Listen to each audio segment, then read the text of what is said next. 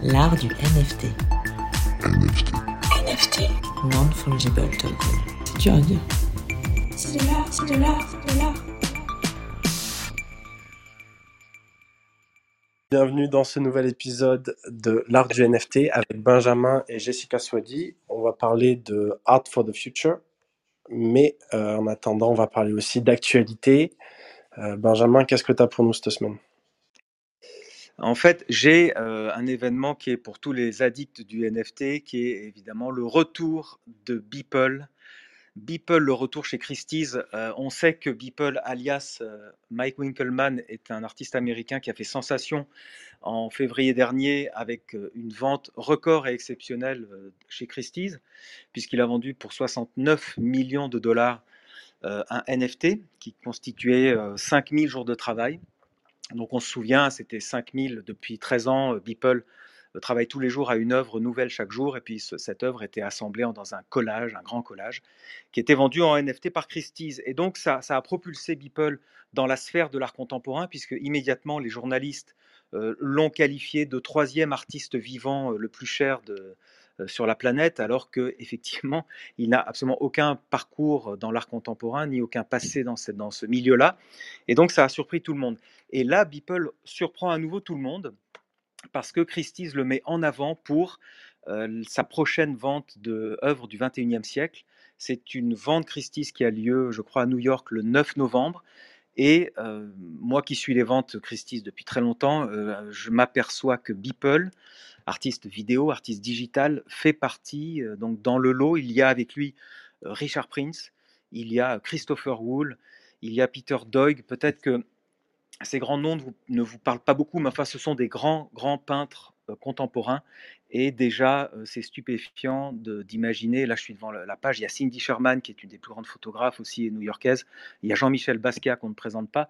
En fait, maintenant, Beeple est vendu euh, au même niveau et au même niveau de notoriété et avec euh, la même importance. En fait, il est situé à la même importance que des grands peintres euh, de, l'art contemporain. Donc déjà, pour moi, ça, c'est déjà un premier événement. Et puis, deuxième événement, c'est l'œuvre qu'il présente, qui est une sculpture. Donc, l'œuvre s'appelle Human One. Et on voit, donc c'est une, une œuvre vidéo. Et au lieu de présenter ça sur un écran, comme on le fait classiquement, il présente ça dans une structure, dans une sorte de cage en acier et en verre, qui est déjà un bel objet en soi.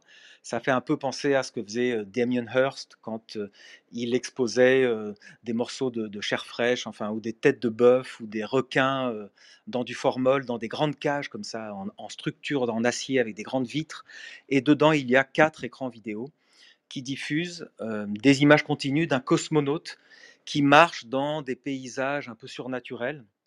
Alors, ce qui est intéressant, c'est que au début, moi, j'ai cru voir un hologramme. Donc, je vous conseille d'aller voir Christie's Beeple sur Internet, et vous verrez Human One. Au début, je pensais que c'était un hologramme, donc on voyait ce cosmonaute marcher en hologramme. En fait, ce sont, c'est un jeu de miroir. Donc, je pense qu'il y a quatre écrans vidéo sur les quatre coins de, la structure en acier, et on voit ces images qui se reflètent les unes dans les autres. C'est vraiment visuellement extrêmement beau, extrêmement fort. Euh, personnellement, euh, j'aime beaucoup. Je suis pas, je suis pas toujours fan de Beeple, mais j'ai toujours été fan de son humour et de son, sa vision décalée de, de- notre monde contemporain. Mais là, je suis vraiment fan de- du travail visuel euh, qu'il y a eu sur cette œuvre-là. Et alors en plus, l'œuvre est générative puisque les paysages vont évoluer et vont changer au fur et à mesure de la, la- la psychologie de l'artiste, ou en tout cas des envies de l'artiste. Donc c'est une œuvre connectée, et donc c'est une œuvre vivante. Encore une nouvelle innovation de Beeple, c'est une œuvre qui va évoluer avec la mentalité de l'artiste. Donc on va être connecté, l'œuvre est en NFT évidemment, donc elle est sur la blockchain. Et puis bien sûr dans le smart contract, je pense que certains le savent déjà, on peut euh, coder son contrat pour que l'œuvre évolue selon les désirs de l'artiste dans le temps et avec des, évolutions souhaitées dès le départ par l'artiste. Autre chose qui m'ont intéressé pour finir sur cette actualité, c'est une fois de plus l'iconographie qui est utilisée par l'artiste Beeple dans les paysages. C'est-à-dire que j'ai vu certains des paysages qui ont été dévoilés, on les voit sur Telegram, enfin dans des groupes un peu d'initiés NFT. On voit d'autres paysages que ce qui est proposé d'habitude par Christie's. Et il y a dans certains paysages, des, on retrouve le Pikachu qui est un peu l'emblème de Beeple, c'est-à-dire ce, ce Pokémon gigantesque dans une structure un peu délabrée. En fait, on a l'impression que c'est un, comment, un Pokémon, euh, euh, un Pokémon triste, en fait, un Pokémon euh, dystopique qui est présent dans le paysage. Et au stupeur pour moi, on a vu, j'ai vu apparaître des montres molles de Salvador Dali. Et là, ça me fait, ça m'amuse beaucoup parce que tous les, tous ceux qui aiment l'art connaissent Dali, ceux qui aiment encore plus Dali connaissent toutes ces montres molles qui sont, vous savez, les montres qui, qui s'affadissent comme ça sur des branches d'arbres. On a l'impression qu'elles coulent au soleil, enfin qu'elles sont en train de fondre. Et je me dis, voilà, Beeple, en fait, a été propulsé dans le monde de l'art, dans le monde du grand art depuis le mois de février, et je le suis sur Twitter et Instagram, et on voit qu'il participe aux grandes foires d'art contemporain, il va visiter les galeries, euh, il va dans les grandes capitales, etc. Il va dans les musées, donc il, se met au contact de l'art. Et c'est amusant comme ça a été la façon dont lui-même a été propulsé comme artiste contemporain. Il s'est dit, il serait temps que je m'y mette et que je comprenne tout ce qu'il y a autour de moi. Et maintenant, il commence à mettre des références à l'art moderne, à l'art contemporain dans, dans ses sculptures. On a vu aussi, il a utilisé, je crois que c'était les petits, euh, du Jeff Koons, les, chiens de Jeff Koons, enfin les structures en acier de Koons. Euh, petit à petit, il met de plus en plus de références euh, artistiques. Et donc ça, ça me plaît beaucoup. Et je voulais vous mentionner ça. C'est quelque chose à suivre de très près. C'est vraiment intéressant. Trop bien, mais merci beaucoup pour ce- cette petite étude de cas Beeple qui est hyper intéressante et hyper bien résumée, comme d'habitude. Je ne sais pas si je vais pouvoir faire aussi bien que toi en termes de- d'explication de, des, actualités que j'ai, euh, parce que j'en ai des complexes euh, et des techniques, donc beaucoup moins passionnantes. Euh, mais bon, trois, quatre petites actus. D'abord, il y y a Photoshop, donc Adobe, qui va proposer de, aussi de faire des NFT, en fait, de, dans leur système de création, vu que tout- beaucoup d'artistes digitaux passent par, Photoshop, ils vont avoir la possibilité de, du coup de tracer les, euh, efforts qui sont faits et euh, le travail qui est fait, et euh, du coup fournir une sorte de certification supplémentaire à une œuvre. Donc ça, ça, je trouvais ça intéressant. Ensuite, il y a eu un gros coup de com pour les CryptoPunks, un coup de com à 500 millions. Donc c'est une vente qui a eu la semaine dernière. Et donc euh, tout le monde était là, mais c'est pas possible. Les CryptoPunks, euh, voilà, il y en a que quelques-uns pour l'instant, ou pas mal déjà, qui sont vendus à, plusieurs millions, mais euh, ou au moins un million. Pas tous encore, mais de là à, mettre 5, euh, non, 500 millions, pardon, donc un demi-milliard de dollars, c'était une grosse quantité. Et en fait, c'est la personne qui possède le CryptoPunk qui en fait s'est auto-acheté ça avec euh, ce qui s'appelle un flash loan. Donc c'est une innovation euh, vraiment très spécifique à la finance décentralisée et qui permet en fait de faire de- d'emprunter des énormes sommes euh, très rapidement, mais par contre vous devez euh, les rembourser dans la même transaction. Et donc euh, c'est assez euh, bon, c'est assez puissant comme innovation. Et voilà, là il en a abusé pour euh, euh, pour se faire un bon coup de pub. Euh, donc euh, voilà, je trouvais ça marrant aussi. Euh, ensuite, on a une, une actu de donc Facebook. Ça, on l'a annoncé la semaine dernière, hein, Benjamin, je crois, que Facebook sort son, son métaverse. Oui, bien sûr. Et puis ça vaudrait le coup de faire une room spéciale sur les métaverses parce que c'est littéralement en train d'exploser comme concept là maintenant. C'est ça. Donc euh, le truc qui s'est passé, c'est que suite à l'annoncement de Facebook, euh, tous les projets qui touchent plus ou moins euh, au métaverse ont vraiment explosé en termes de valorisation.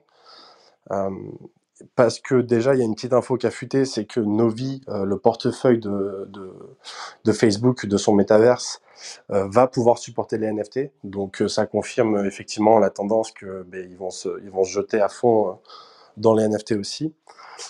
Euh, et ensuite, euh, il y a une autre info aussi qui est sortie, euh, c'est le dossier de le quarterly report de non-fungible. Donc c'est le, rapport trimestriel, pardon.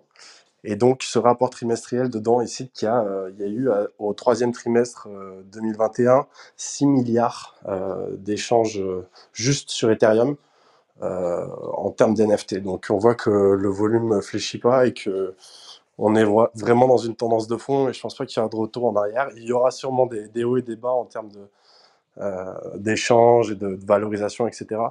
mais euh, ça n'a pas l'air de, se freiner. Enfin, l'adoption est, vraiment euh, assez impressionnante en fait, et même plus rapide que la crypto. Euh, et donc, euh, c'est euh, voilà, c'est plutôt positif pour, pour la suite. Oui, c'est amusant aussi de voir, tu as raison de parler de Photoshop, c'est intéressant parce que on a vu que les réseaux sociaux se sont mis à, au NFT ready, par exemple sur TikTok.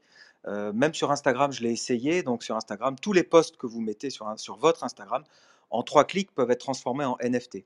Et après, vous en faites la promotion sur, un, sur une story, par exemple, et vous dites, bah voilà, la photo que j'ai mis en post, elle est en NFT, donc vous, vous pouvez l'acheter 0,2 Ether, 0,1 Ether. Bon, enfin bref, en tout cas, c'est vraiment directement ready. Et je me suis dit, on peut aller encore plus loin. Effectivement, Photoshop s'est dit, mais les créateurs graphiques, quand ils, déjà ils conçoivent une image dans Photoshop, et ben directement ils peuvent la mettre en NFT sans même passer par un réseau social, etc. Donc on, est vraiment à la source là du, NFT de, des créateurs. Et en fait, on va chercher les créateurs pour leur dire tout ce que vous faites en digital peut être en NFT. Et, euh, et c'est comme ça qu'on va y arriver, que l'adoption sera massive. Et alors, dernière chose, tu as, tu raison sur les métaverses. Effectivement, comme c'est un univers virtuel, dans la vraie vie, quand on possède un stylo ou un ordinateur, on le touche, il est à nous. Mais dans le monde virtuel, on ne peut pas le toucher. Donc, pour être certain qu'il soit à nous, il faut qu'il y ait un, NFT qui soit adossé à chaque objet que l'on rencontre dans un métaverse, que ce soit une voiture, un stylo, euh, un concert, est-ce que je sais, des vêtements évidemment. Et donc absolument tout, tout, tout, tous les objets qu'on va voir dans le métaverse seront des NFT. Donc euh, c'est absolument incroyable. Ouais, ben après, euh, bon, il y a des limites tec- technologiques quand même. euh, enfin, Decentraland, qui est un projet vraiment euh, sérieux, qui depuis trois ans œuvre pour cette vision. On voit qu'il y a encore des limites techniques et assez, assez puissantes, quoi, parce que ben, à l'heure actuelle, euh, enfin voilà, il faudrait déjà qu'on soit tous équipés de casques virtuels, ce que je pense que Facebook va essayer de démocratiser. Et, euh, et ensuite, euh, ça va être ouais, beaucoup plus de, de- puissance, de pouvoir, de, je pense, d'ordinateur, de fluidité dans les NFT, parce que pour l'instant, on, on en est un peu loin, mais, mais ouais, c'est voilà, c'est une bonne nouvelle pour l'écosystème et euh, pas forcément une bonne nouvelle pour l'humanité, mais, euh, mais en tout cas, euh, on va, on va voir ce que ça donne. Je pense pas qu'ils vont gagner la bataille, mais on sait jamais. Non, ne sois pas pessimiste comme ça. On, dirait que tu es dans des œuvres de Beeple, on dirait que tu es dans une. Non, non, il y aura le meilleur, il y a le meilleur et le pire dans chaque technologie, mais de se dire qu'effectivement, on reparlera de Facebook, mais la neuvième entreprise du monde en termes de capitalisation qui décide d'abandonner le, rêve du réseau social et de dire le rêve, ce n'est plus le réseau social qui nous rapporte des fortunes, mais le rêve, c'est le métaverse, effectivement, ça, ça fait réfléchir, on est d'accord. C'est ça. Bon, euh, Benjamin, assez de suspense. Je pense que tout le monde dans la room est là pour, euh, pour entendre euh, l'histoire de Jessica. Donc, bienvenue parmi nous, Jessica. J'espère que tu vas bien. Merci Florent. Bah, écoute, déjà, merci de m'avoir invité. C'est super cool. Et euh, ouais, ça va. Ouais. Jessica, pour un peu de contexte, nous, on te connaît euh, sans te connaître, du coup, parce qu'on t'a vu, euh, ça fait plusieurs mois qu'on te voit dans nos rooms à chaque fois, et, euh, et sans, sans jamais intervenir. Et l'autre jour, je voyais que ben, justement, tu entreprenais dans, dans l'écosystème NFT, et donc ben, j'étais curieux de, d'entendre, et je pense que Benjamin aussi, après ces, tous ces, mois de, de suspense. Euh, donc on était heureux d'entendre ton histoire. Donc euh, ben, si tu veux peut-être te, te présenter un petit peu à notre auditoire déjà euh, pour commencer. Ouais, alors bah, je m'appelle Jessica, j'ai 30 ans et je suis basée en Finlande, à Helsinki. Et en fait, moi, j'ai commencé mon parcours en tant qu'artiste plasticienne. Donc, je suis passée par les Arts Déco de Strasbourg et j'étais en fait dans l'atelier de peinture de Daniel Scheer. Et donc, j'ai reçu mon diplôme en 2015. Et après ça, euh, j'étais plein d'enthousiasme. J'ai j'ai été invitée à des résidences en Asie, notamment euh, la résidence Swatch euh, à Shanghai. Donc euh, j'y ai passé six mois. j'ai collaboré sur pas mal de projets. J'ai rencontré des directeurs de musées et tout. Et, après ça, je me suis dit que bah, grâce à cette super expérience, bah, j'allais pouvoir euh, euh, bah, collaborer avec des galeries, que ma carrière allait euh, être lancée, etc. Bah, en rentrant, j'ai continué à participer à des expos, etc. Et trois ans après, en fait, je me suis rendu compte que ouais, bah, j'ai des super expériences, mais en fait, je suis jamais payée pour ce que je fais. Et donc, c'est à ce moment-là où j'ai eu une espèce de révélation. J'ai appelé mes camarades qui étaient avec moi aux Arts Déco et je leur ai demandé comment ça se passait pour eux. Et en fait, c'était encore pire que moi. Il y en avait qui avaient vraiment même pas d'expo, qui avaient deux jobs en même temps, qui avaient à peine le temps de travailler sur leur pratique artistique. Et moi, je trouvais ça quand même assez dingue parce que le concours pour entrer aux Arts Déco est super dur. Moi, je l'ai passé deux fois. Et en plus de ça, on doit rédiger euh, une thèse, enfin c'est un master, et je me suis dit quand même, c'est bizarre, on va en école d'art et on ne nous forme pas du tout pour la suite. Et, euh, et en fait, c'est à ce moment-là que je me suis dit, bah, en fait, je vais créer ma start-up. Et euh, pour ce faire, bah, j'ai fait une école de commerce, j'ai fait le SCP, c'était un cursus entre Venise et Paris. Et c'était donc un master en management culturel. Et après ça, je suis venue m'installer en Finlande parce que euh, j'avais envie de partir de Paris. Je sais que c'est une ville euh, que beaucoup de personnes aiment, mais moi, je trouve que c'est une ville assez. Enfin, je trouve qu'il y a des ondes vachement négatives, en tout cas pour moi. Et euh, j'avais vraiment envie d'aller à l'international. Et Helsinki, c'est vrai que c'est une super ville, en tout cas pour les startups dans la tech. Et voilà, je suis venue m'installer ici. J'ai passé le concours pour entrer dans un accélérateur tech assez reconnu ici, en tout cas en, Finlande. et comme mentor, euh, il y a par exemple euh, le, CEO de Supercell, etc. Donc, euh, des, super personnalités, en tout cas du monde des startups de la tech, que j'ai pu rencontrer en face à face, avec qui j'ai pu parler de mon projet. Et en fait, après ce, mois assez intensif, j'ai créé ma boîte. J'avais mon minimum viable product qui était prêt. Mais à ce moment-là, en fait, je ne pensais pas du tout au NFT. Donc euh, l'idée de, de, ma startup, Art Future, c'était justement de connecter les jeunes artistes avec les nouveaux acheteurs que sont les millénials.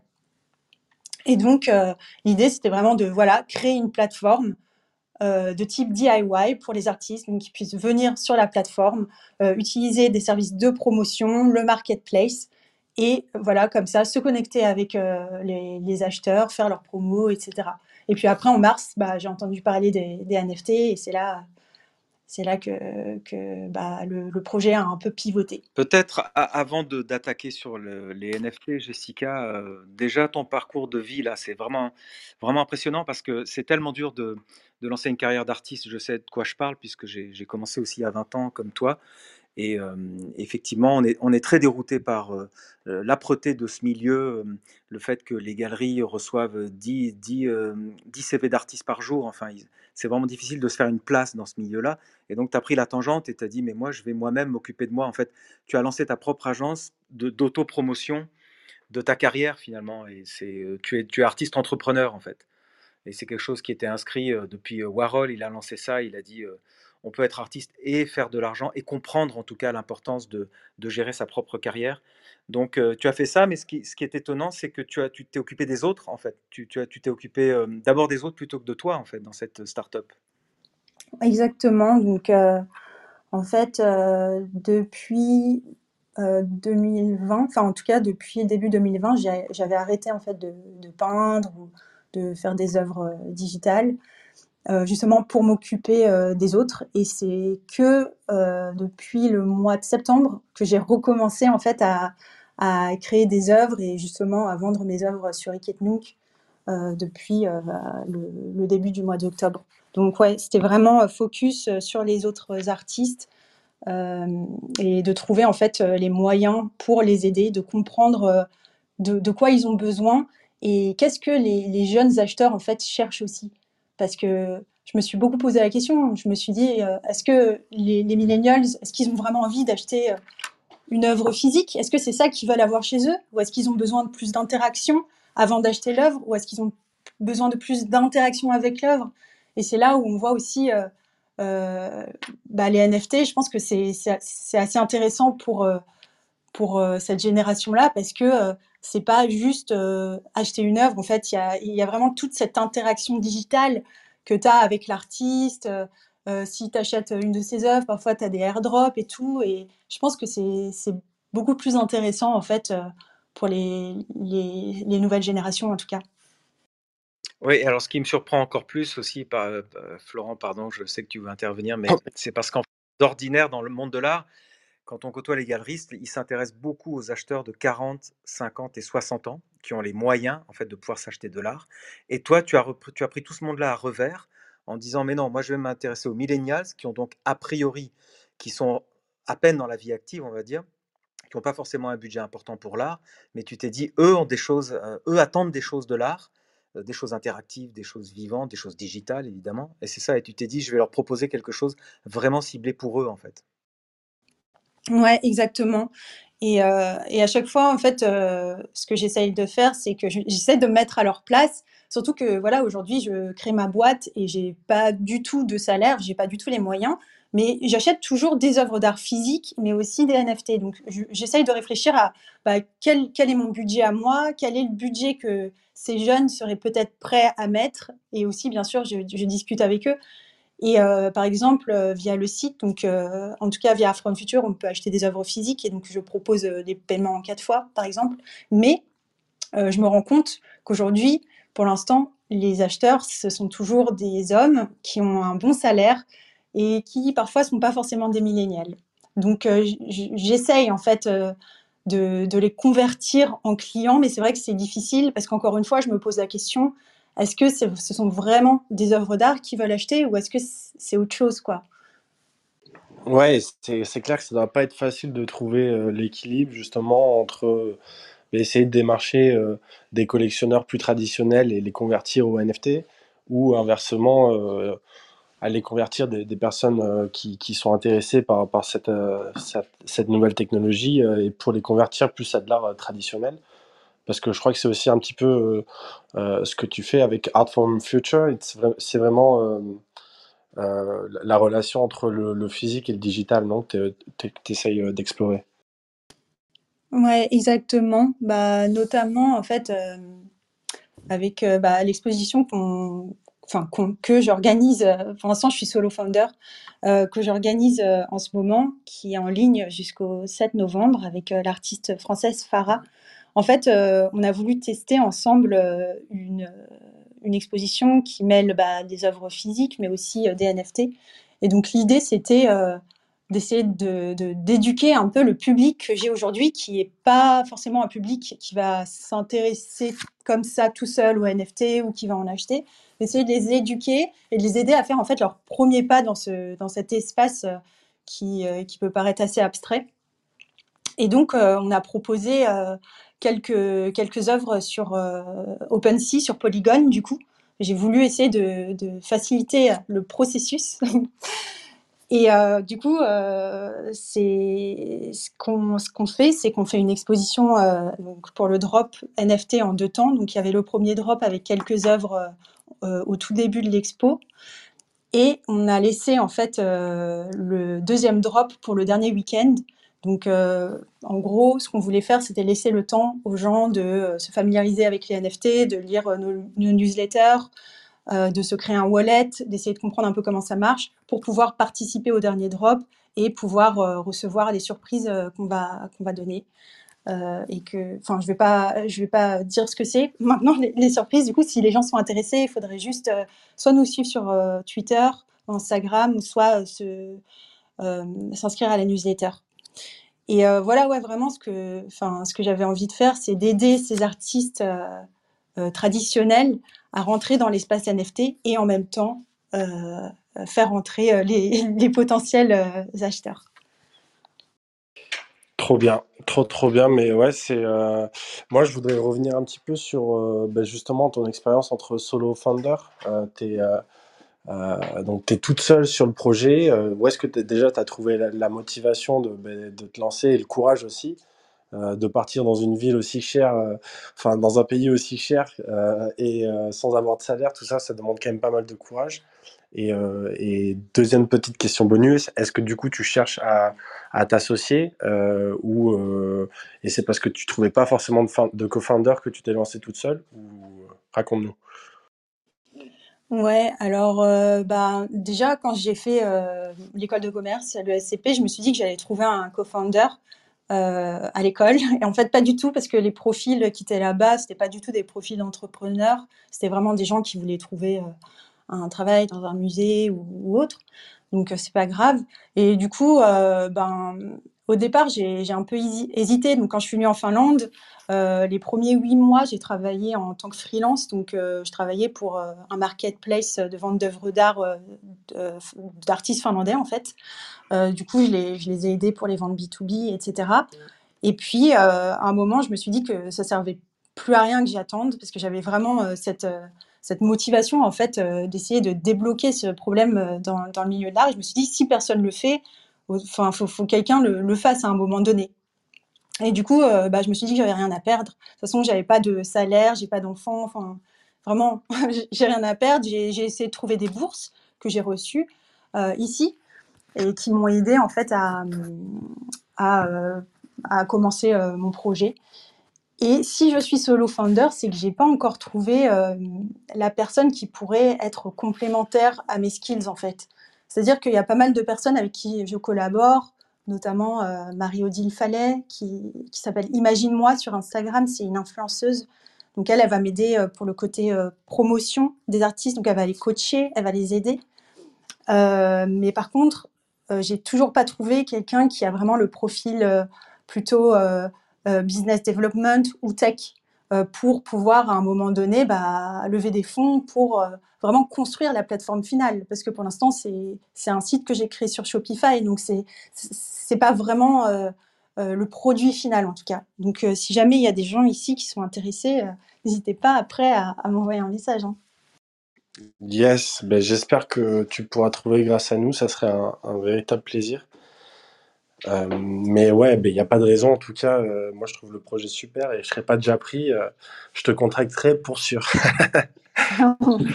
Mais il y a, y a donc, si j'ai bien compris, sur Shopify, donc il y a aussi une marketplace à vocation purement commerciale, donc où, on peut acheter, j'imagine, enfin je suis en train de checker, mais on peut acheter des œuvres physiques et des, des œuvres digitales en, en, NFT sur ta marketplace. bah, du coup, quand quand tu cliques pour acheter des NFT, ça, te, ça va te renvoyer sur, euh, sur OpenSea. Euh, en fait, je crois que Shopify est en train de mettre en place euh, bah, la possibilité de, de, vraiment, je crois même minter des, des, œuvres directement sur Shopify, mais je crois que ça se fait qu'aux États-Unis et ils sont encore en, en phase test. Donc, quand quelqu'un veut acheter, il va tomber sur le profil de l'artiste sur, sur le marketplace décentralisé pour les NFT. Ouais, effectivement, euh, Shopify euh, sont en plus en R&D période de test. Mais après, euh, c'est vrai qu'OpenSea, là où ils ont été très bons dès le début, c'est qu'en fait, ils ont, ils ont fourni des, outils pour justement les développeurs puissent facilement intégrer les flux d'OpenSea, enfin les API d'OpenSea, et donc d'intégrer potentiellement une marketplace sur, sur les sites. Donc voilà, ça, ça demande quand même un développeur. Mais, euh, mais ouais, c'est là où ils ont été forts. Euh. Il y, a aussi, donc tu parles de digital. Donc on est d'accord que tu parles d'œuvres physiques et digitales, ou parfois des œuvres physiques qui sont exprimées en digital, etc. Euh, j'ai remarqué qu'il y a aussi une esthétique particulière sur Art from Future, donc qui est ta plateforme. Est-ce que tu as défini toi-même une, une, ligne éditoriale, enfin un fil rouge créatif qui est de respecter certains codes graphiques, certains codes artistiques, avec des couleurs, je vois, dans les tons pastels, etc., ou une esthétique très léchée, on va dire, extrêmement digitalisée d'ailleurs, effectivement. On retrouve ça dans, des univers digitaux. Est-ce que tous tes artistes suivent cette, ligne, digi, enfin, cette ligne esthétique, ou est-ce que mmh, c'est le hasard un peu? Bah, déjà, le site, j'ai essayé de faire en sorte qu'il ressemble un peu au compte Instagram que, enfin oui, que je, fais, enfin que j'ai fait. La ligne éditoriale, euh, elle est, enfin c'est fait exprès. Et par contre, euh, tous les artistes de la plateforme ne rentrent pas forcément dans cette ligne éditoriale là. Il y en a quand même pas mal de type euh, Ala, Tawil, Lorama, Farah. Ce sont des artistes qui rentrent vraiment dedans et je pense que maintenant je vais essayer de, en tout cas, de travailler avec des artistes qui, euh, qui représente un peu plus euh, ce que, ce que j'essaye de, de faire. Mais voilà, l'idée, c'est, de faire penser au côté innovation technologique, mais aussi euh, le côté un peu millénial avec les couleurs pop, etc. Ouais, c'est ça, les couleurs, ouais, les couleurs pop assez vives. Et puis, il y a beaucoup de femmes aussi. Est-ce que c'est ta volonté de, de, de, de, de proposer aux, aux créatrices d'être plus plutôt mise en avant sur ta plateforme ou est-ce que ça aussi c'est un petit peu le hasard des rencontres? Ouais, alors c'est carrément le hasard des rencontres. il y a beaucoup plus de femmes, en fait, qui m'envoient leur, portfolio. et après, enfin, je suis assez contente parce que c'est vrai que j'ai aussi envie de de mettre, les les femmes en avant dans le monde de l'art et surtout dans le dans le monde des NFT, mais c'est vraiment un pur hasard. Je compte pas, enfin, me dis pas qu'il faut que je recrute plus de mecs que de filles, en tout cas. Trop bien. Euh, je suis désolé, j'ai un peu de bruit derrière moi. Euh, mais euh, ok, donc c'est donc c'est vraiment à chaque fois quand tu sélectionnes les artistes, c'est vraiment plus des, des rencontres, des feelings. je veux dire, il n'y a pas de, par rapport à ce que tu nous disais au début où l'idée c'est vraiment d'aider n'importe quel type d'artiste. Là, par contre, sur ta plateforme, ça va être vraiment plus les artistes que tu as sélectionnés toi, c'est ça? Ouais, voilà, il y a toujours une, sélection. Donc, euh, il y aura des, artistes qui vont m'envoyer leur portfolio. il y a un Google Form euh, à remplir. Et ce que je regarde beaucoup, en fait, euh, c'est pas tellement l'école, même limite les, les expériences. Ce que je regarde, c'est ben, la motivation de l'artiste, où, où il se voit dans les prochains, prochaines 5 ou 10 années. parce que travailler avec des artistes qui sont pas motivés, ça sert à rien. Ça me fait perdre mon temps, ça fait perdre leur temps aussi. Et puis voilà, je cherche aussi des artistes euh, qui sont aussi intéressés par ce côté NFT parce que moi j'y crois vraiment beaucoup. Je pense que ça, ça, ça, va aider beaucoup d'artistes à se connecter avec euh, des, collectionneurs et vraiment peut-être même à vivre de leur art. Euh, et, du coup, euh, c'est quand même euh, curaté. Et pour l'instant, il n'y a pas énormément d'artistes justement parce que je, suis seule à m'occuper de tout ça. Donc c'est vrai que c'est difficile d'en faire rentrer euh, beaucoup en même temps, sachant que bah, c'est moi qui dois euh, euh, mettre leur profil en ligne, etc. à chaque fois. Mais vraiment, c'est la motivation de l'artiste qui, est le plus, le plus important, en tout cas pour moi, aujourd'hui. Ok, trop bien. Et du coup, comment est-ce que tu peux nous parler un petit peu de, bah, de ton déclic avec les NFT justement parce que tu étais t'entreprenais avant euh, avant justement de, découvrir ce que c'était et qu'est-ce qui t'a fait te dire putain ça c'est l'avenir justement il faut que je faut que je fasse partie de ce mouvement? Ouais, bah en fait, euh, déjà j'ai trouvé que l'idée euh, l'idée en soi était hyper cool c'est un peu bête ce que je veux dire, mais de, couper les intermédiaires, sachant que moi, de toute façon, aujourd'hui, je suis toujours un intermédiaire. Je pense que de toute façon, les artistes, y aura ils auront toujours, en tout cas pour l'instant, besoin d'un intermédiaire, que ce soit euh, pour euh, le marketing ou, autre. Et en fait, euh, moi, ce que j'ai fait, c'est que je suis allée tester un peu le, truc toute seule. Quoi. Je, suis allée acheter des, NFT. J'en ai acheté pas mal, peut-être une trentaine comme ça sur Ikednook. J'ai adoré le process, mais après, comme je le disais avant, j'ai essayé d'en vendre et franchement, en un mois, j'en ai vendu pas mal et, je me suis dit, euh, ok, en fait, euh, pour moi, tous les artistes devraient vraiment, vraiment être euh, en train de, créer des NFT et d'explorer ce monde-là et, ça m'a encore plus motivé en fait pour développer ce troisième projet en fait dans la From Future de création de NFT et d'accompagnement en fait vers cet espace-là. Tu, tu vendais, euh, Jessica, tu vendais tes propres œuvres sur Ekatnook ou tu vendais et les tiennes et celles des autres? Non, c'est les, les, miennes. J'ai voulu faire euh, justement pour tester avant d'aider. Euh, et en fait, pour l'instant, le, le, projet qu'on a lancé, c'est sur OpenSea, sur Polygon, parce que je me suis dit que ça allait être peut-être plus simple d'utilisation pour les gens qui n'ont pas trop l'habitude. Mais maintenant, en y réfléchissant, je me dis peut-être que la prochaine fois, peut-être que lancer un projet sur Tezos, ça pourrait être cool quand même. Euh, parce que c'est peut-être pas si compliqué que ça. Et, euh, j'aime beaucoup en fait euh, la plateforme Iketnook en tout cas. Voilà. Et... Ouais, ouais, je suis d'accord avec toi. Tezos, c'est une bonne plateforme. D'abord, elle est euh, environnemental friendly, comme on dit. C'est des clean NFT, comme on dit. Et puis, et puis c'est pas cher, il y a quelques centimes. Il faut, les frais de mine sont de quelques centimes. Je vais revenir sur ce que tu m'as dit qui m'a vraiment intéressé. Tu disais la décentralisation, enfin, pardon, tu parlais plutôt de désintermédiation, donc de couper les intermédiaires. En fait, c'est absolument fondamental. C'est à l'origine de la blockchain et c'est ce c'est aussi à l'origine des, NFT. Mais moi, je pense que, comme tu dis, il y aura toujours des intermédiaires pour aider les artistes à s'y retrouver dans ce monde-là. Mais le problème de l'intermédiaire, c'est qu'avant la galerie, d'habitude, elle prend 50%. Donc, ce que j'ai cru comprendre, c'est que toi, en tant qu'intermédiaire, on va peut-être rentrer dans ton business model. J'imagine que tu prends un pourcentage, mais évidemment pas 50% comme une galerie le, fait d'habitude. Enfin, à moins que je me trompe, mais j'imagine que toi, tu es un intermédiaire soft, en fait. Des, tu, tu, tu facilites, tu facilites l'investissement dans le NFT, en fait. Ouais, exactement. Donc, euh, non, non, 50%, je prendrai jamais. Euh, donc, déjà, pour les offres physiques, je prends 35%. Enfin, l'entreprise prend 35%. Et pour les NFT, c'est 20%. Et bien sûr, euh, simplement euh, sur la première vente. Après, c'est l'artiste qui, qui touche tout sur la- les secondes ventes. Et je pense que dans l'évolution du projet, moi, ce que j'aimerais, serait vraiment de baisser les commissions sur les ventes et de pouvoir offrir en fait une plateforme de service, tout simplement, euh, avec euh, voilà, qui coûterait pas très cher, avec un, abonnement par mois ou les, que les artistes pourraient utiliser justement pour euh, voilà, euh, accéder aux services de promotion, au marketplace et puis aux services de, création de NFT. C'est comme ça que je le vois, en tout cas, peut-être dans, dans cinq ans.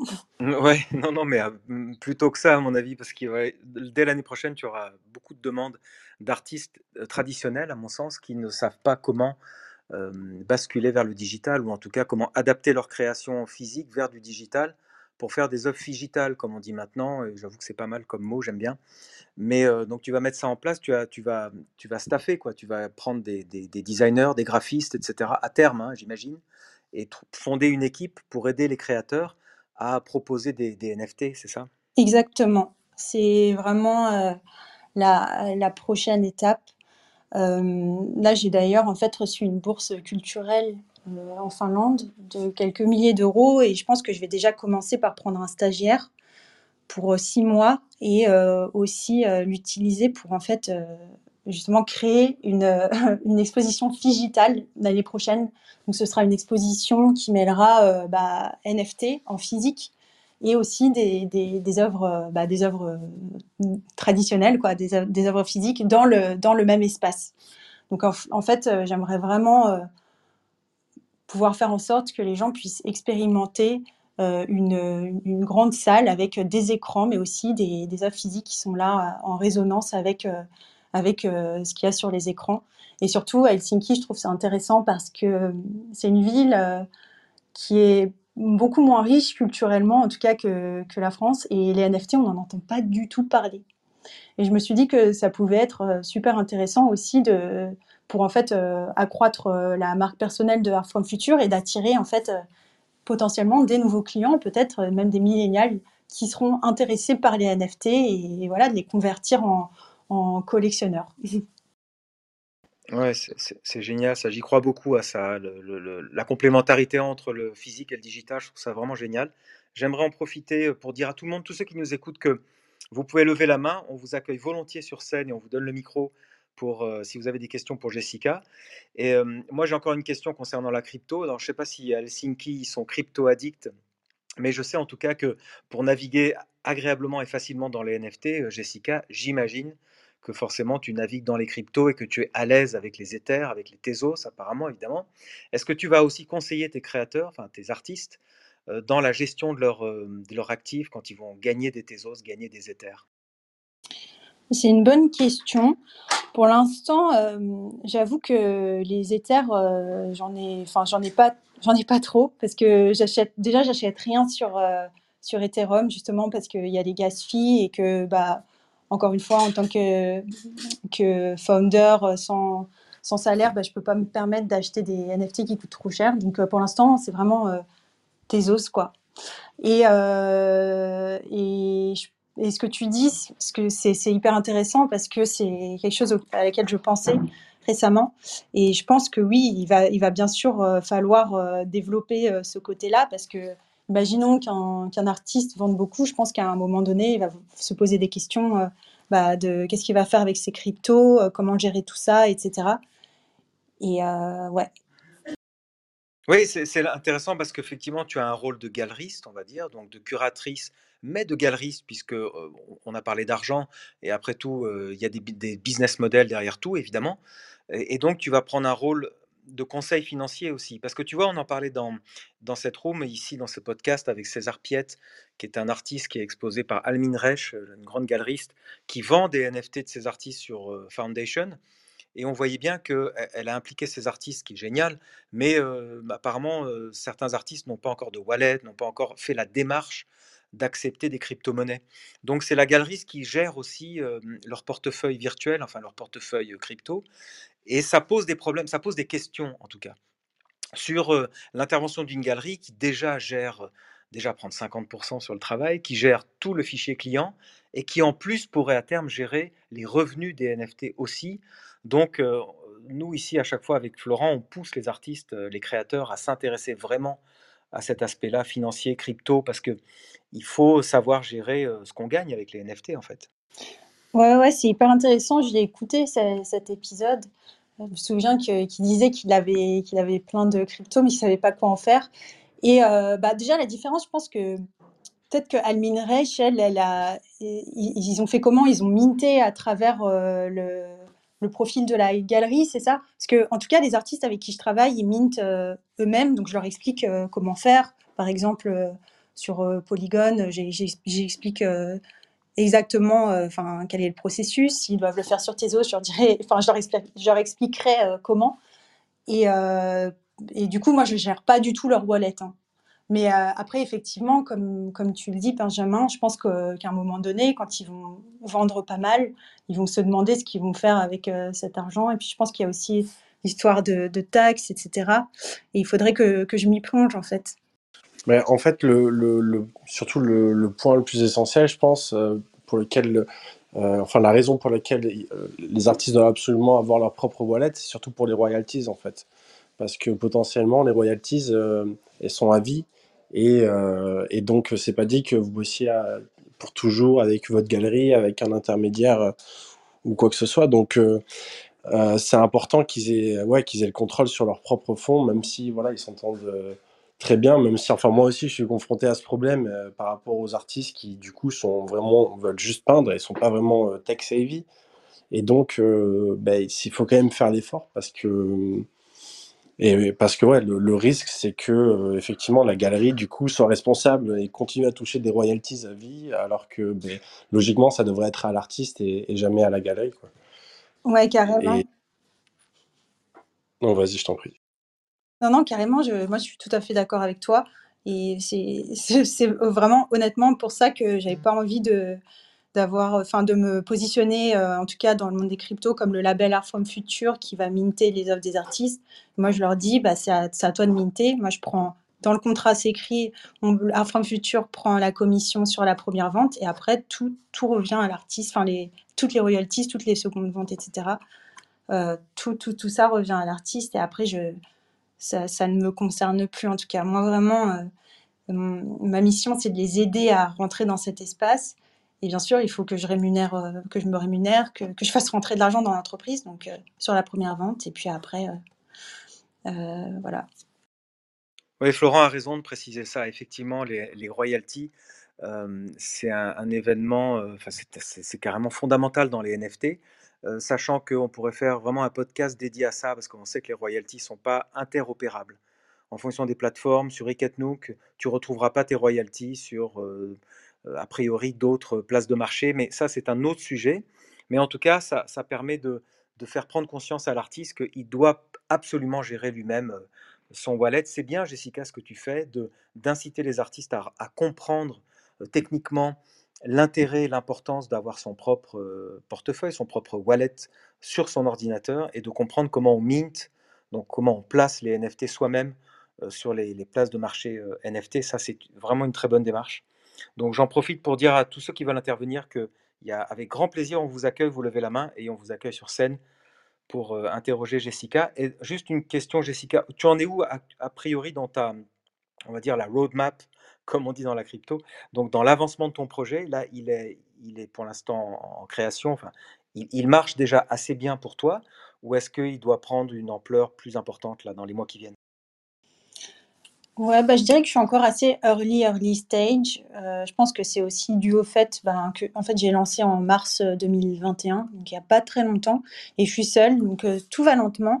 Mais ce que j'aimerais avant de commencer vraiment à recruter, des gens, puis après peut-être à lever, des fonds et cetera, c'est vraiment de valider, le projet à fond, donc de voir, de comprendre ce que, les les gens veulent, qu'est-ce qu'ils veulent acheter et comment, vraiment je vais, faire rentrer euh, de, l'argent dans un From Future et que je vais pouvoir aider d'un côté les artistes et, euh, ceux qui sont intéressés par, euh, ces artistes-là. Et puis, j'espère que, en tout cas, en début d'année prochaine, que je pourrai commencer à recruter des gens dans le projet et puis, pourquoi pas, après, vraiment aller lever des fonds. Je sais qu'il y a quelques investisseurs ici qui sont assez intéressés, en tout cas, par le projet.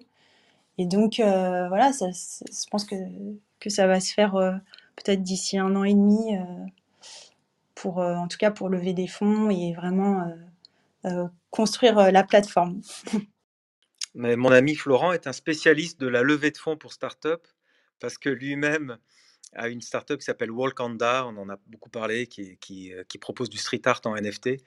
Et je sais qu'il a fallu financer ça par des tours de table. Et tu as raison, Jessica, il faut effectivement donner de l'ampleur à, ce genre de projet et je pense que ce sera facile de trouver des investisseurs parce que ça me paraît être un beau projet euh, qui a, qui a beaucoup d'avenir. Euh, on a Raphaël Doucan qui est là maintenant, euh, qui souhaite intervenir. Donc, Raphaël, bienvenue, je te fais monter sur scène. Et juste, désolé, juste avant que Raphaël intervienne, qui au passage sera notre invité de la semaine prochaine, euh, s'il nous confirme. Euh, juste, ouais, non, j'ai pas encore levé de fonds, Benjamin, donc euh, c'est gentil de me dire l'expert, mais, mais c'est pas encore le cas, donc dans, quelques mois, j'espère. Ok, bah, j'en suis. Raphaël, c'est à toi, on t'écoute. bonjour tout le monde, bonjour Jessica, bravo pour déjà ce que tu fais, c'est hyper intéressant. Euh, moi, j'avais une question sur, euh, sur Polygone. Euh, est-ce que tu penses pas que c'est un frein? En fait, moi, je viens de lancer une collection sur Polygone également. Et j'ai remarqué que c'est un peu. c'est assez complexe pour les collectionneurs de créer un, wallet sur Polygone parce qu'il y a tout ce qui y a le bridge, etc. Et, j'ai l'impression que c'est un peu un frein à l'achat et je voulais avoir ton retour d'expérience. Salut Raphaël, bah écoute, toi c'est une super bonne question. Euh, en fait, moi je pense que Polygon c'est bien pour euh, les gens qui n'ont pas d'Ether et qui vont en fait euh, passer par MoonPay pour acheter pour acheter les œuvres. Donc t'as pas besoin d'avoir de, en tout cas d'Ethereum Polygon sur, dans ton wallet. tu peux acheter directement via MoonPay. Je sais pas si tu as essayé en tout cas de, de faire ça. Mais euh, c'est vrai que c'est compliqué à partir du moment où la personne euh, va, acheter des, polygones, va les mettre sur son wallet et va vouloir les bridger, parce que du coup ça va coûter super cher. Et j'ai eu ce petit souci en fait avec un client qui voulait euh, acheter un NFT de Farah et qui en fait m'a dit que bah, c'est un peu dommage parce que les, les gas sont ultra chers et que du coup il allait, il allait pas bridger parce que ça allait lui coûter encore plus cher que ce qu'il ce a converti quoi. Donc, euh, pour te répondre, je pense que ça peut être un frein, mais ça peut aussi faciliter la tâche pour en tout cas ceux qui, euh, qui, qui ont jamais euh, acheté de NFT. Ouais, c'est, hyper intéressant, mais j'avais, j'avais pas pensé à, à MonPay, mais c'est vrai que, que c'est, c'est un bon moyen, en tout cas pour, le, pour tout ce qui est marketing. Euh, moi, j'ai un, petit tips pour ça. Enfin, en tout cas, le hack que j'ai trouvé pour éviter de payer les gas fees du, bridge, c'est d'acheter des matiques depuis euh, MetaMask sur. Euh, enfin, on peut, on peut acheter depuis MetaMask avec notre carte de crédit. Mais bon, voilà, il faut expliquer à, tout le monde. Quoi. Donc, c'est un onboarding que je trouve un peu complexe. voilà. Ouais, tu as raison. En fait, l'artiste Farah, Farah, avec qui je travaille m'a dit de faire la même chose, mais j'ai renvoyé du coup cette info au client et apparemment euh, il n'a pas réussi. Mais bon, peut-être qu'il a qu'il a pas su le faire. Mais encore une fois, je pense que du coup ce que tu dis c'est hyper intéressant parce que c'est vrai que si tu as quelqu'un qui est intéressé, qui essaie d'acheter, à un moment donné il va perdre patience et puis il va lâcher l'affaire. Donc c'est vrai que c'est hyper dommage. Mais je pense que peut-être que c'est encore un peu, je sais pas, tôt avec Polygon. Du coup les gens euh, je sais pas, ne savent peut-être qu'ils vont faciliter euh, les choses après, je sais pas, mais j'ai l'impression que qu'il y a pas mal de projets en tout cas qui, qui, qui vont être sur Polygon. Donc c'est pour ça que je pense que toi aussi, peut-être que tu as décidé de, de, mettre ta collection sur euh, Polygon. En tout cas, il y a, y a, Showtime qui se met dessus. Euh, je sais que Shopify aussi, pour les NFT, ils vont se mettre sur Polygon. Donc euh, ouais. je pense que ouais. c'est quand même que Raphaël nous expliquera ça. il, est, il est notre invité la semaine prochaine. Mais en revanche, Jessica, ce que tu dis est intéressant, mais je pense que la tendance de marché, à mon avis, que je vois, c'est plutôt que les galeries et les, places de marché ou les gens comme toi vont plutôt proposer aux collectionneurs de gérer pour eux un portefeuille. C'est-à-dire que c'est Nifty Gateway qui a, qui a commencé euh, l'année dernière, et moi, mes premiers NFT, je les ai achetés en carte de crédit sur Nifty, parce qu'évidemment, au début, dire exciter un collectionneur en lui disant il y a des œuvres intéressantes, mettez-vous digital, mettez-vous NFT, et en plus, il faut lui expliquer comment télécharger un MetaMask, comment euh, charger de la crypto dessus, c'est extrêmement euh, complexe et ça peut le décourager. Donc la tendance, à mon sens, mais j'aimerais avoir ton avis là-dessus, c'est que les, galeristes ou euh, les, places de marché ou les gens comme toi, les intermédiaires comme toi ou nous, euh, on va leur proposer de nous-mêmes créer un wallet pour eux et de prendre leur carte de crédit tout simplement et de leur dire votre NFT il est sur un wallet custodial donc il est chez nous mais le jour où vous êtes prêt, le jour où vous avez un MetaMask sur votre ordi, alors évidemment, on vous transfère le token euh, en un clic. Quoi. Ouais, c'est intéressant. Après, faut, je pense qu'il faut que la personne ait vraiment confiance, euh, confiance en nous pour euh, faire ça. Mais je trouve qu'encore une fois, bah, ça va encore limiter les, la barrière d'accès, en tout cas à l'achat du produit final qui est le NFT. Parce que c'est ça qui est un peu dommage.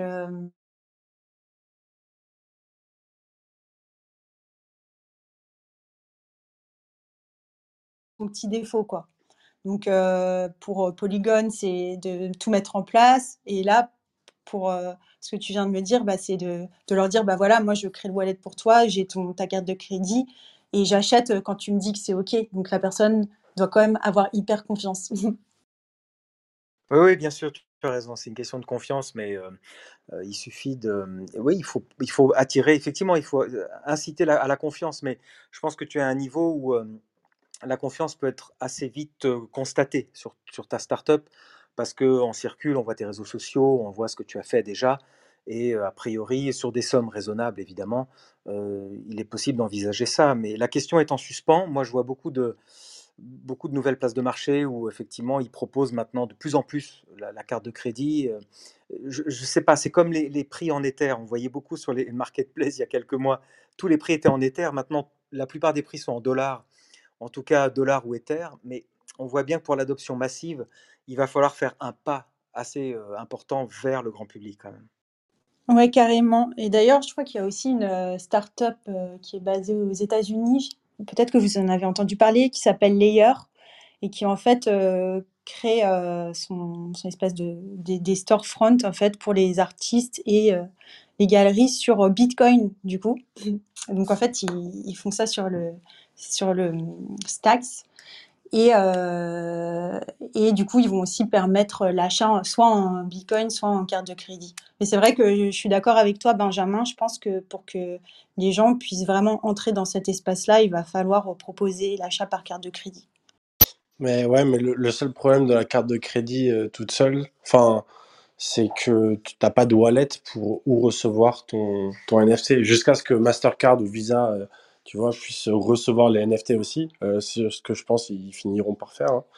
Mais jusqu'à jusqu'à ce moment-là, c'est euh, compliqué parce que du coup, euh, ben, euh, en fait, ce que tu peux proposer, c'est du fiat on ramp, donc de, de pouvoir euh, acheter, en fait, enfin convertir directement avec ta carte de crédit en, en, Ethereum ou dans la crypto que tu veux. Mais après, où est-ce que tu le mets, en fait, ce NFT une fois que tu l'as? Enfin, il faut bien que tu aies un compte qui reçoit. Donc, il y a des plateformes comme Makerspace qui ben, euh, prennent l'adresse email euh, et donc euh, c'est quelque chose qui se rapproche plus au web qu'on connaît, au web, au web actuel avec une adresse email et tu vas pouvoir payer par carte. Euh, mais je pense que c'est un peu la seule solution pour l'instant jusqu'à ce que ouais le il y ait des couches plus enfin avec une meilleure UX qui, qui apparaissent sur, sur les NFT. J'aime bien. Là, ça devient, ça devient technique, mais comme souvent dans le NFT, on parle d'art. Enfin, surtout dans ce podcast, on parle d'art et après, on dérive vers l'aspect technique du NFT, et c'est normal, et je trouve ça vraiment intéressant. Euh, moi, j'ai toujours prêché pour euh, l'art et la technologie. Ça fait très longtemps que, je pense que l'art et la technologie euh, vont travailler ensemble. Depuis l'avènement de, l'informatique, ça me fait penser qu'on a retrouvé des créations d'Andy Warhol de 1984, des créations faites à la souris sur euh, le premier Macintosh de 84. Et ce sont des créations qu'on a trouvées, alors tout est ultra pixelisé, mais enfin, il a voulu, il a fait des autoportraits avec, ça, avec la souris. C'est vraiment intéressant. Ça a été vendu d'ailleurs chez Christie's, mais bon, bref, en tout cas, euh, pour dire que la technologie est indissociable de l'art maintenant. Et on a parlé des métaverses et on a parlé de tout ça. Et il va falloir comprendre effectivement ce qui se passe. Mais euh, je vois, je regarde si quelqu'un veut poser encore une dernière question. On est à quelques minutes de la fin. Euh, Peut-être Florent, tu veux, tu veux Ouais, ben, en tout cas, euh, non, mais je voulais te féliciter, en tout cas, Jessica, pour, euh, pour avoir euh, ben, cette vision et, euh, et le courage de, de la réaliser. Parce que c'est clair qu'on voit pas beaucoup de female solo founders, donc, qui en plus vont, vont s'expatrier en Finlande où c'est bien cher. Donc, félicitations en tout cas. Et, et enfin, il y a clairement en plus un besoin de, tu vois, de connecter ces deux mondes. Euh, c'est, c'est cette nouvelle génération d'artistes avec euh, cette nouvelle génération de collectionneurs. Et donc, euh, pour le coup, tu vois, toi, prendre juste une commission unique de 20%, euh, je, je te, euh, 20%, ça peut paraître cher par rapport aux critères euh, crypto, on va dire. Euh, mais pour le coup, je te perçois pas du tout comme une intermédiaire parce que le, enfin, de ce que j'ai compris, c'est vraiment, euh, il y a vraiment une grosse partie aussi éducation et accompagnement qui est, qui est primordial. Donc euh, voilà, je voulais, je voulais te féliciter pour, pour ça et pour la vision et l'exécution. Bah, merci beaucoup, Florent. C'est super motivant euh, d'entendre ça. Bah avec plaisir et euh, je suis juste déçu que avec tous les invités qu'on a, euh, il n'y a, pas eu plus de questions que ça, mais euh, mais c'est qu'on a dû bien poser les questions, Benjamin. Ouais, on a fait le job. Oui, oui, c'était vraiment intéressant. Vra- Vraiment, Jessica, merci beaucoup pour euh, ce partage d'expérience. Il y a, ah, il y a Lucie et Léonore qui souhaitent te poser une question, je crois, Jessica. Bonsoir, et Non, non, c'était pour euh, vous féliciter euh, parce que effectivement c'était rudement bien mené. Et toutes les questions que j'avais, moi, elles ont été posées et répondues. Et j'en profite pour féliciter Jessica. Vraiment, c'est euh, ultra euh, à la fois courageux, euh, bien pensé. Je suis allée sur euh, la plateforme pendant la roue, mais euh, c'est vraiment, euh, ça donne envie d'y passer beaucoup de temps. Et, euh, et voilà, c'était très intéressant le, fait que tu dises que même en tant qu'artiste, tu trouves que les intermédiaires euh, sont encore utiles et euh, même dans ce monde des intermédiaires décentralisés, on aura, j'imagine, l'occasion d'en reparler. Voilà, en tout cas, c'était passionnant. Mais merci, j'ai- j'avais déjà remarqué en tout cas ton profil sur, je crois, Twitter ou Instagram. Et je sais que tu t'intéresses beaucoup aux NFT. Donc, n'hésite pas à, à te connecter avec moi sur les réseaux. Absolument. À très bientôt. Ouais, on est une super communauté, c'est chouette. Merci Lucie et Léonore d'être intervenus. Et je voudrais, donc il est 19h, et comme vous le savez, euh, classiquement dans cette, euh, ce podcast, cette room, euh, on tient à respecter les horaires. On a commencé à 18h, donc on finit à 19h pour vous donner envie de nous retrouver mardi prochain à 18h euh, sur Clubhouse, mais pas sûr. Peut-être sur Twitter Space. On vous donnera l'info au plus vite. Et en tout cas, toujours rediffusé en podcast sur toutes les, les bonnes plateformes de podcast. Donc je vous remercie à tous. Euh, Florent, peut-être le mot de la fin pour clôturer cette room? Merci à tous. non, je sais pas, Jessica, tu voulais parler, j'ai vu que tu t'étais unmuté. Non, je voulais juste bah, vous remercier en tout cas de, de m'avoir invité, donner la parole par rapport à mon projet. Comme j'avais dit à Florent, je suis assez timide, du coup je je parle pas beaucoup, mais du coup c'était c'est plutôt bien passé. Donc euh, merci beaucoup. Ben ouais, je, je trouve que tu, ça, ça paraît pas du tout que t'es timide, donc euh, Non, effectivement, pas du tout même. Non, non, tu, tu en parles bien avec beaucoup d'assurance et de, de conviction. C'est super alors. c'est le NFT qui t'a donné euh, la force. ouais. Merci. Ok. À très vite. Bonne Bon, soirée. mais trop bien, mais bonne soirée et, et à la semaine prochaine. Bonne soirée. semaine. Bye bye.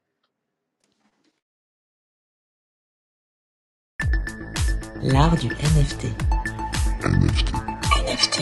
Non-fungible token. C'est dur à dire. C'est de l'art, c'est de l'art, c'est de l'art.